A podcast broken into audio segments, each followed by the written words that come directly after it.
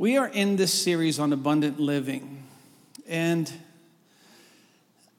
we've been talking about what it looks like to live in the abundance that Christ made available to us. Just because it's available to you doesn't mean you're accessing it. The richness and the abundance that's in Christ. What does it look like to, in relationship to the others, what does it look like to live out of the overflow of grace that's extended to you from your Heavenly Father? Scripture says His mercies are new every morning. Every single day you look in your own account, your, your soul, and, and, and, and his forgiveness has been flooded to you, and his mercy has been flooded to you, and his grace has been flooded to you. And how does that change the way you treat the people in your world? And if it does not, then you have not accessed that which has been made available to you. There are people that live in world where their parents do not know how to love them well. There are people that live in, in, in, in a world where they don't know that they are forgiven, that they don't know that they are loved, that they don't know that there is grace. And they claw their way, their way through life. But you, if your heart understands that you have a Heavenly Father who said this, who made a commitment, no matter how bad you mess up, no matter how nasty you become, He said, I will never, ever leave your side. You can't get rid of me. I will never stop loving you. I will never forsake you. That's what he said. And, and that's got to change the way we walk around on a planet full of people. So today I want to talk to you about humility. I want to talk to you about how humility is absolutely critical to making room for the richness of God in your life. Now, I knew that I wanted to, to talk about the story of Naaman, and I knew that that's where I wanted to go. And most of the times when I when I'll prepare a message, I will just hone in on that passage and read it and do look at commentaries and and let rabbit trails happen where they will. But I got to confess something to you. In the, in the spirit of full disclosure, I, I got to tell you that, that uh, I went to my favorite authors, to David Benner, to Henry Nouwen. I listened to my favorite speakers like Rick Warren, to T.D. Jakes. I jacked this entire message from all of those people, all right? I could tell you that I was inspired by all of those people, but quite frankly, all of the main points of this talk somebody else thought of. I dare say there is not going to be an original thought in this entire talk. But then again, I'm not sure I've had original thought for a long time. So, so we'll just put that out there, and uh, it is what it is. Let's look at 2 Kings chapter 5. It's really good. If you've never read the story, it's, it's really, really quite powerful. It's quite short, it's really just a, a paragraph. Now, Naaman, and he's the central figure in this narrative, Naaman was commander of the army of the king of Syria, or Aram, depending on your translation. He was a great man in the sight of the master, highly regarded because through him the Lord had given victory to Aram. He was a valiant soldier, but Naaman was a leper. This is a story about a man with a problem. In fact, this is a story about a man with a really big problem. Some of you have walked into this place tonight and you have a problem. You have a problem. And to you, it is an enormous problem. And as big as the problem is in your life, and I'm not, I don't want to, to in any way belittle or demean your pain, but I will tell you that I think Naaman's problem is as big as your problem. And when we look at, at the narrative, we see something extraordinary in it. We see that somewhere in the middle of Naaman's big, big problem, God had hidden a treasure. And Naaman didn't know it was there until we get to the end of his story, or at least this chapter of his story. And in the same way, I want you to hear something tonight. I want you to know that God has hidden a treasure right smack dab in the middle of the problem that, that, that, that threatens to steal your peace, your joy, and your future. There's a treasure hidden in there. And most of the time, we don't see it. You want to know why? Because we are only looking at the pain that comes from our problem. But in this moment of discomfort, I want you to know there is a treasure in your problem. Naaman was the commander of the army of Syria. He led thousands of men into battle again and again. Naaman was great, and Naaman was fearless. He was absolutely revered by the men that followed him. He was in, the, the, the king that he served was indebted to him. And the people of Syria were in awe of Naaman. Naaman was a great man, he was highly regarded. His, his, his armor and his headdress distinguished him clearly from the rest of the army. When, when, when a platoon of men would go through town, and, or he would go through town in his entourage, everybody knew who the commander in chief was because he was just majestic. He walked with authority. With a word, he could command thousands of men to do his bidding. And in the, in the nation of Syria, second to the king, he was the most powerful man in the country. Naaman was a national hero. He wasn't a celebrity because he had a pretty face and he sang a great song. He was a hero and he earned his name and he earned his respect. You see, he was the tip of the Syrian army. He was the tip of the spear in the Syrian army because he was the one that led them into battle again and again. And the scripture tells us that with his sword, he liberated Syrians from Israel. So Naaman was mighty, and Naaman was valiant, and Naaman was respected, and Naaman was revered. But Naaman was a leper. There's always a but. Everybody in here's got a but. Technically, you have two butts. The one with two T's you just sit on, you don't use it that much. It just looks awesome in a good pair of jeans. But the other butt, the other butt can destroy you. The other butt can steal from you your passion, your dream, your calling. It, can, it can become a black hole that sucks it all in. The other butt, Gideon had a butt. Gideon is this guy, and God Himself, he sends an angel, and an angel of God gives Gideon a, a, calling, and Gideon receives this divine impartation, this divine calling to go out and liberate his people from the um, Mennonites. No, no, no, from the Midianites.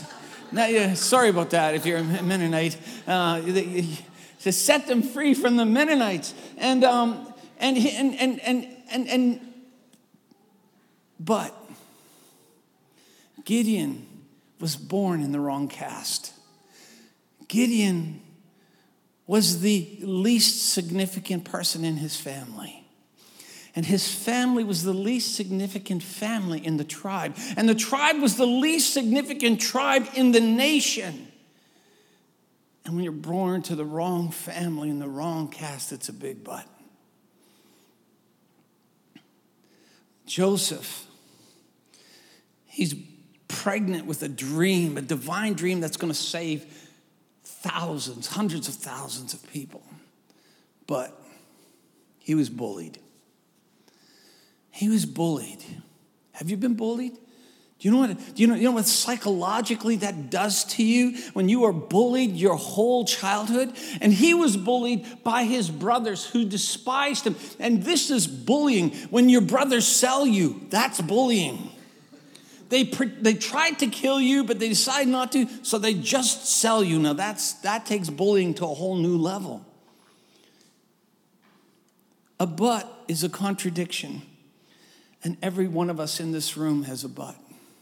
There's a contradiction to your story. Some of you walked in here and you have a secret. Oh God.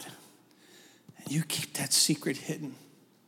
And some of you in this room, you have a pain. And others are terrified. You have a fear. And some of you are, are, have a past. And you're doing everything in your power. You, no matter what word is given over you, your but is, I have a past, but I have a secret, but I have an addiction, but I have, but I have. And for some of you, your but is the biggest thing in your life. You know, um, I, just recently I was talking to a man who's in his 50s, and he is a, an alcoholic. He's a raging alcoholic. And when I asked him, How do you get here? How, how do you get to this place of such utter despair? He told me that when he was 30 years old, so 20 years ago, he had such a tender heart towards the Lord, such a tender love for God. And he believed with all of his heart that the Lord was calling him to go into the pastorate, to go into the ministry. And he belonged to a tiny church in a tiny community in northern BC. And, and the pastor that, that was pastor of his church, he saw the gift in the man and he encouraged him and, and, and, and breathed life into the man and gave him opportunity in their little community church to, to, to use his gift. But the man could not stop smoking. This sounds so simple, so silly, doesn't it? He, was a, he couldn't kick his addiction to nicotine. And there were other leaders in that tiny little congregation who said that you cannot be a spiritual leader in this little community because you got a ball and chain that you can't get rid of. Your butt is too big. He was so discouraged. He was so hurt. And his butt got bigger and bigger and bigger until it swallowed up his dream and without a sense of calling, knowing that he had let that thing go, knowing that that thing would never be fulfilled, he climbed into a bottle, and that's where he's been for the last 20 years in absolute despair. Naaman had a but, he had a secret. And if, if, if the world around him found out, he could lose everything. And this is really relevant to you and me today. This is really relevant because you see, you, you, you clean up so nice. You smell so good when you leave the house. And you know how to be proper. And you know how to sell yourself. And you know how to put your armor on. But let me ask you this what are you hiding underneath your armor? What is it that you are terrified that the rest of the world will find out about? What is the thing that is threatening your future? How is it that we can in our public lives be so powerful, and in our private lives be so powerless? How is it that, that, that we have so much capacity professionally, but personally, behind closed doors, we are impotent? How is it that, that, that, that in one area of your life you can be so strong and in another area you just be so weak? How is it? How is it that I can give such good advice to everybody else, but I don't have an answer for my own disease. It's where we all live. Naaman was so powerful that he changed the fate of the nation of Syria, but he could not step, stop his, the, his flesh from rotting off of his bones. You see, Naaman was a leper, and he was a leper in a time when there was no cure for leprosy.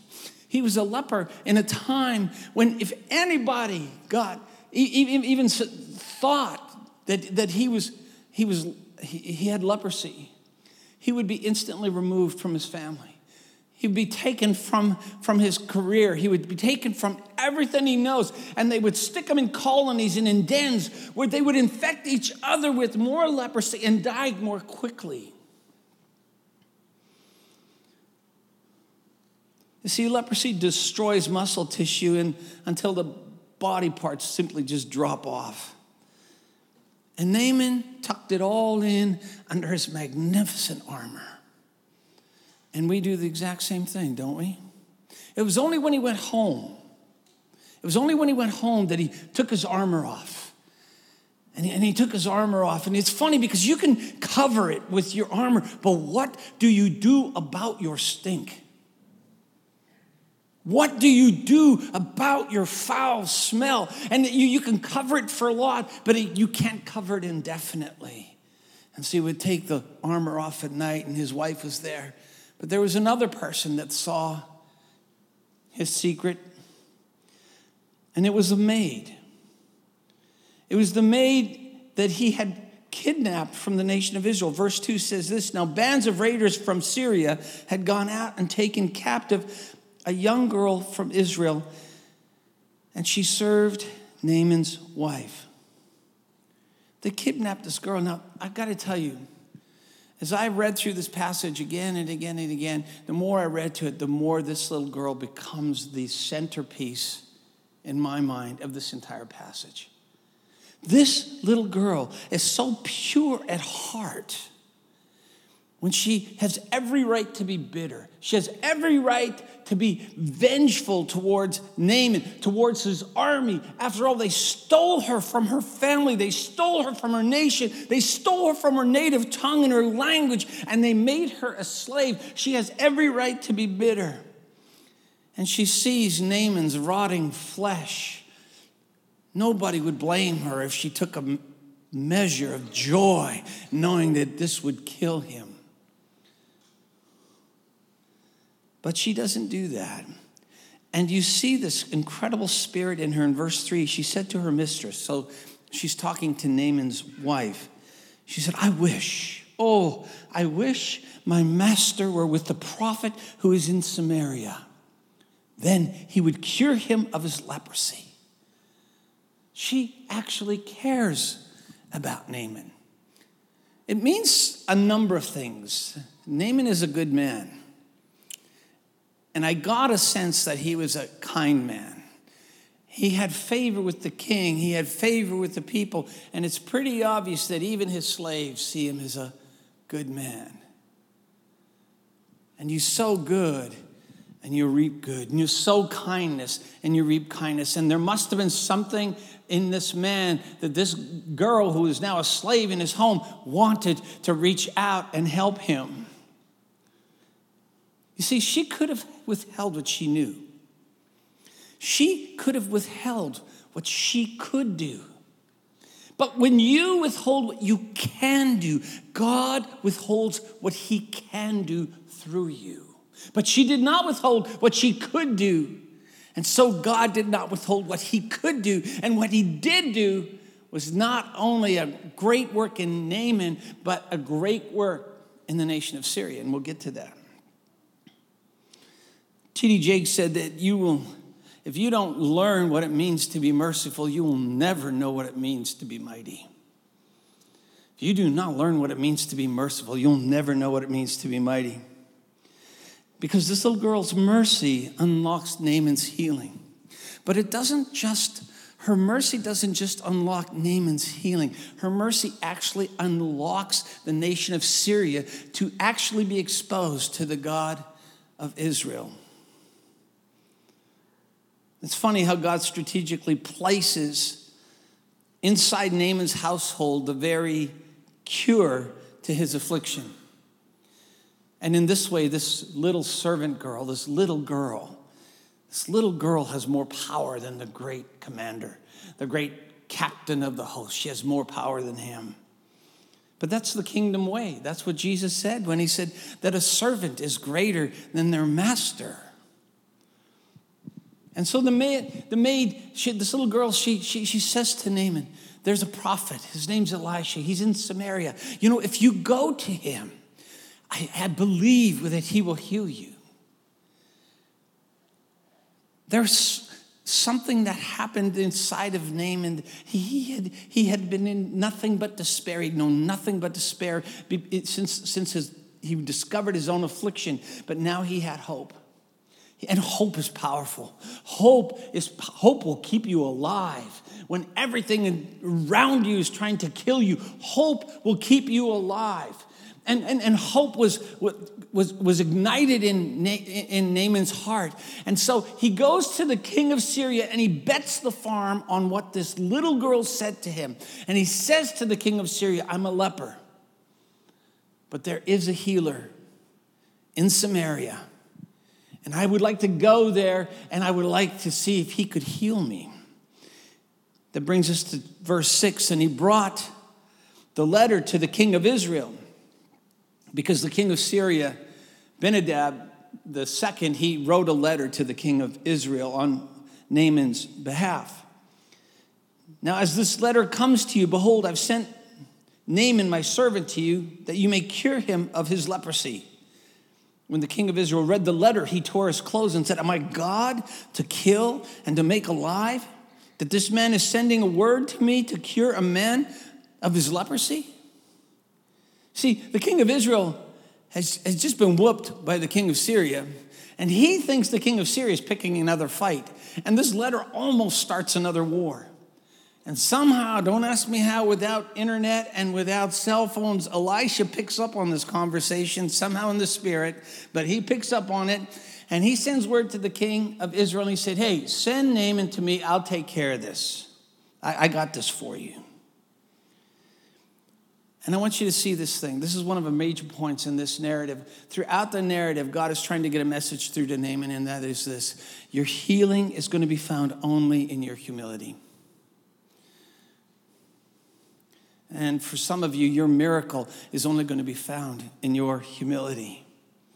See, Naaman keeps going to kings. He talks to his, his boss, talks to the king of Israel. But his healing is found with a servant girl. His healing is found with a maid and with a servant. And again and again, we find the people that are directing his life are not big, important people, they are servants. And God's leading Naaman to the doorway of his healing. And that doorway is called humility. And so Naaman goes down from Syria to Israel and he goes down to the king. And from the king, he goes down to Elijah's uh, uh, house, to the prophet's house. And if his ego has not been beat up enough, he knocks on the door, and Elijah doesn't even answer the door. He sends his servant. He said, Go tell him this.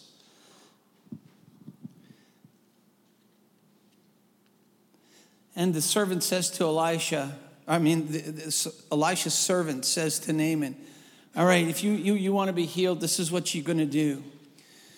You and your posse, you and this, this entourage that you've come here with, I'll tell you what, you take yourselves and go down to the Jordan and you take your majestic armor and you take your horse and you take your entourage and, and, and, and, you take your good name and you take your prestige, you take it down to the, to the dirty waters of the Jordan and you dunk yourself in the water of the Jordan seven times. And only then, only then will you be healed. Well, Naaman has had it. He's gone down just too many times and he thinks this is nonsense. This is ridiculous. I can't go down anymore.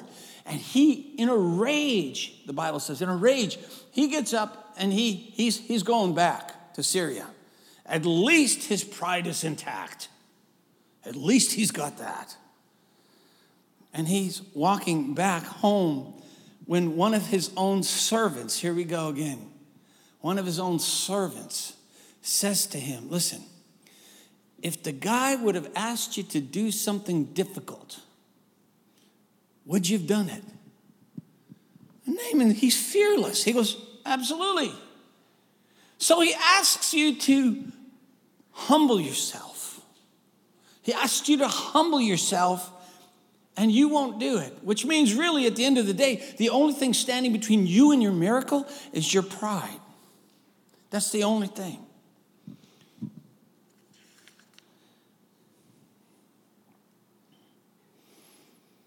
And so Naaman goes to the rivers of the Jordan. You know, I was thinking about it so often. we, are, we care more about our, our image, don't we, than our deliverance. You know what? God doesn't really care about your image, He cares more about your deliverance. We are so worried what everybody's going to think. We are so consumed with what, what, what will they say about me? God doesn't care what they will say about you. He cares that you are free. And you know what? That's why he will do whatever it takes to wash you of the cancer that is in your soul, which is called pride. He will wash you. And I promise you, if you are proud and he is washing you, it really hurts for a really long time. But if you'll let go and let him wash you, and you'll bow and you will go down from Syria to, to, to Israel, and you go down to the king of Israel, and you go down from the king to the prophet, and you will go down from the prophet to the Jordan, and then you will go down seven times.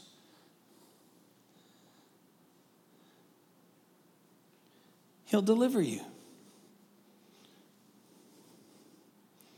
Pride is always the way down, and humility is always the way to honor. James 4 says, Humble yourself before the Lord, and he'll lift you up in honor. And so finally, you know what the Bible says about Jesus? That he humbled, himself and became obedient unto death, even the death of the cross. You know, the Apostle Paul, he humbled himself and became obedient, even unto death. And Naaman finally humbles himself and he becomes obedient and he gets into the waters of the Jordan and he dunks himself the first time. And he goes into the water sick and he comes out of the water sick. He goes into the water the second time, smelling of rotting flesh, and he comes up smelling of rotting flesh and rotting fish. And he goes down again and he comes up and nothing. He goes down six times and absolutely nothing has happened. Did you know that six is the number of human effort? Six is the number of humanity. Six is the number of man. And when you've done everything you know to do, then there's number seven. And he goes down the seventh time. The seventh time he went down sick. And when he came up, he came up healed. He went down cursed and he came up blessed. He went down tormented and he came up free. And the scripture says his skin was like that of a child. It was that supple and pure. Not God had given him brand new skin. But I want you to see something. Naaman got a lot more than new skin. Naaman got a new heart. Because Naaman saw something he'd never seen before. He saw that Jehovah, the God of Israel, is the only God. And many, many people will end the story right around this point. But I want you to, by the way, I'm going to invite Matt and the worship team to come up. There is something even more significant that happens in the big picture right here. You see, Naaman goes back to the prophet and he declares to Elijah, he goes, I see it. Jehovah is the only God and I want to go back to my nation and I want to offer up a sacrifice. I want to worship Jehovah in Syria. And, and, and Naaman takes worship back to the nation of Syria. And the Syrians begin to see that there's a God in Israel who heals because that God healed their commander in chief. That God healed their hero. That God healed their warrior that God healed Naaman.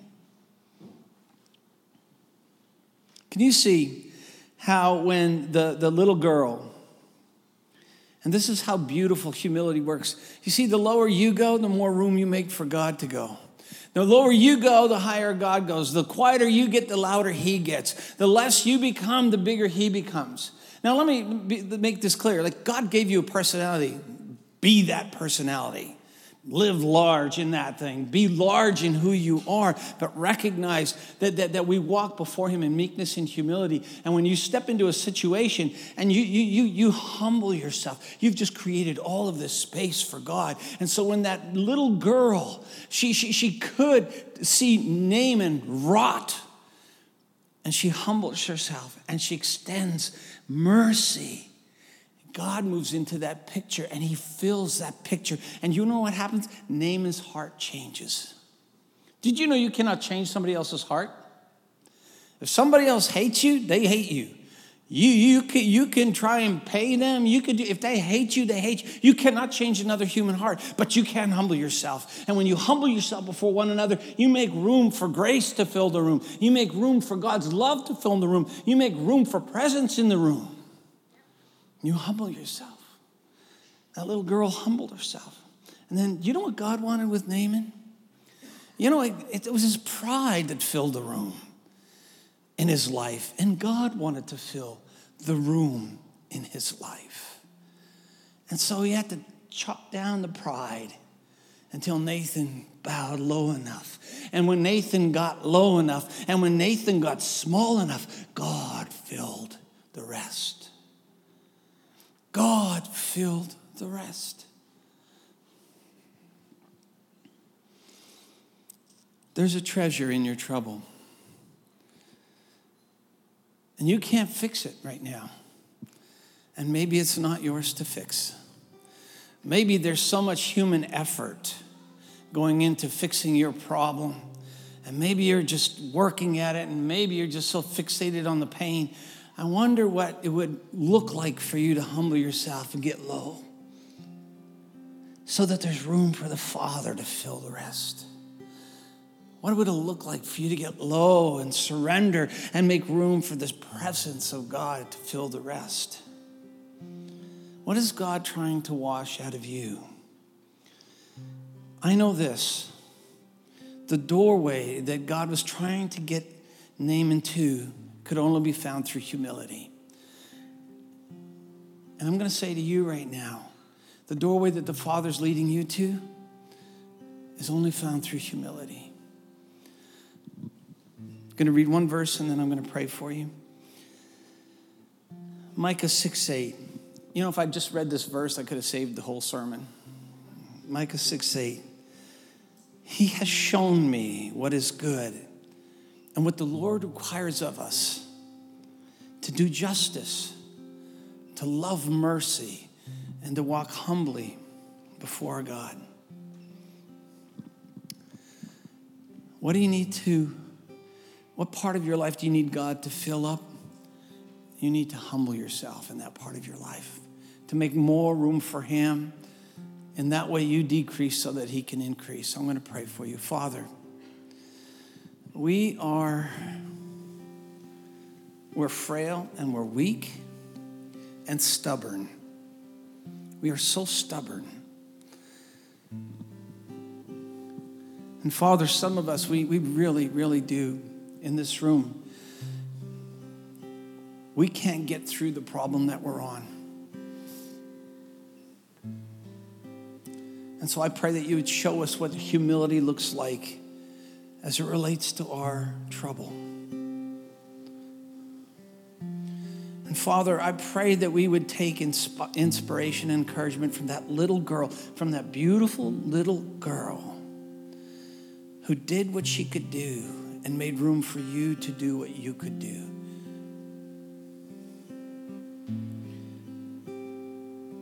So, Father, we humble ourselves before you. And Lord, if you tell us what to do, if you direct us what to do, some came in here and, and there's friendships that are at stake here. And really, at the end of the day, if you will, if you will put low your, lower yourself, you'll make room for God to fill that and restore that relationship. Your pride's gotten you into trouble. There's no other way to say it except for just get off your horse. If Jesus had to humble himself and become obedient, if Paul humbled himself, if Naaman humbled, what are you sitting on your horse for? Get off your horse and humble yourself. That was kind of a prayer preach, so I'm just going to say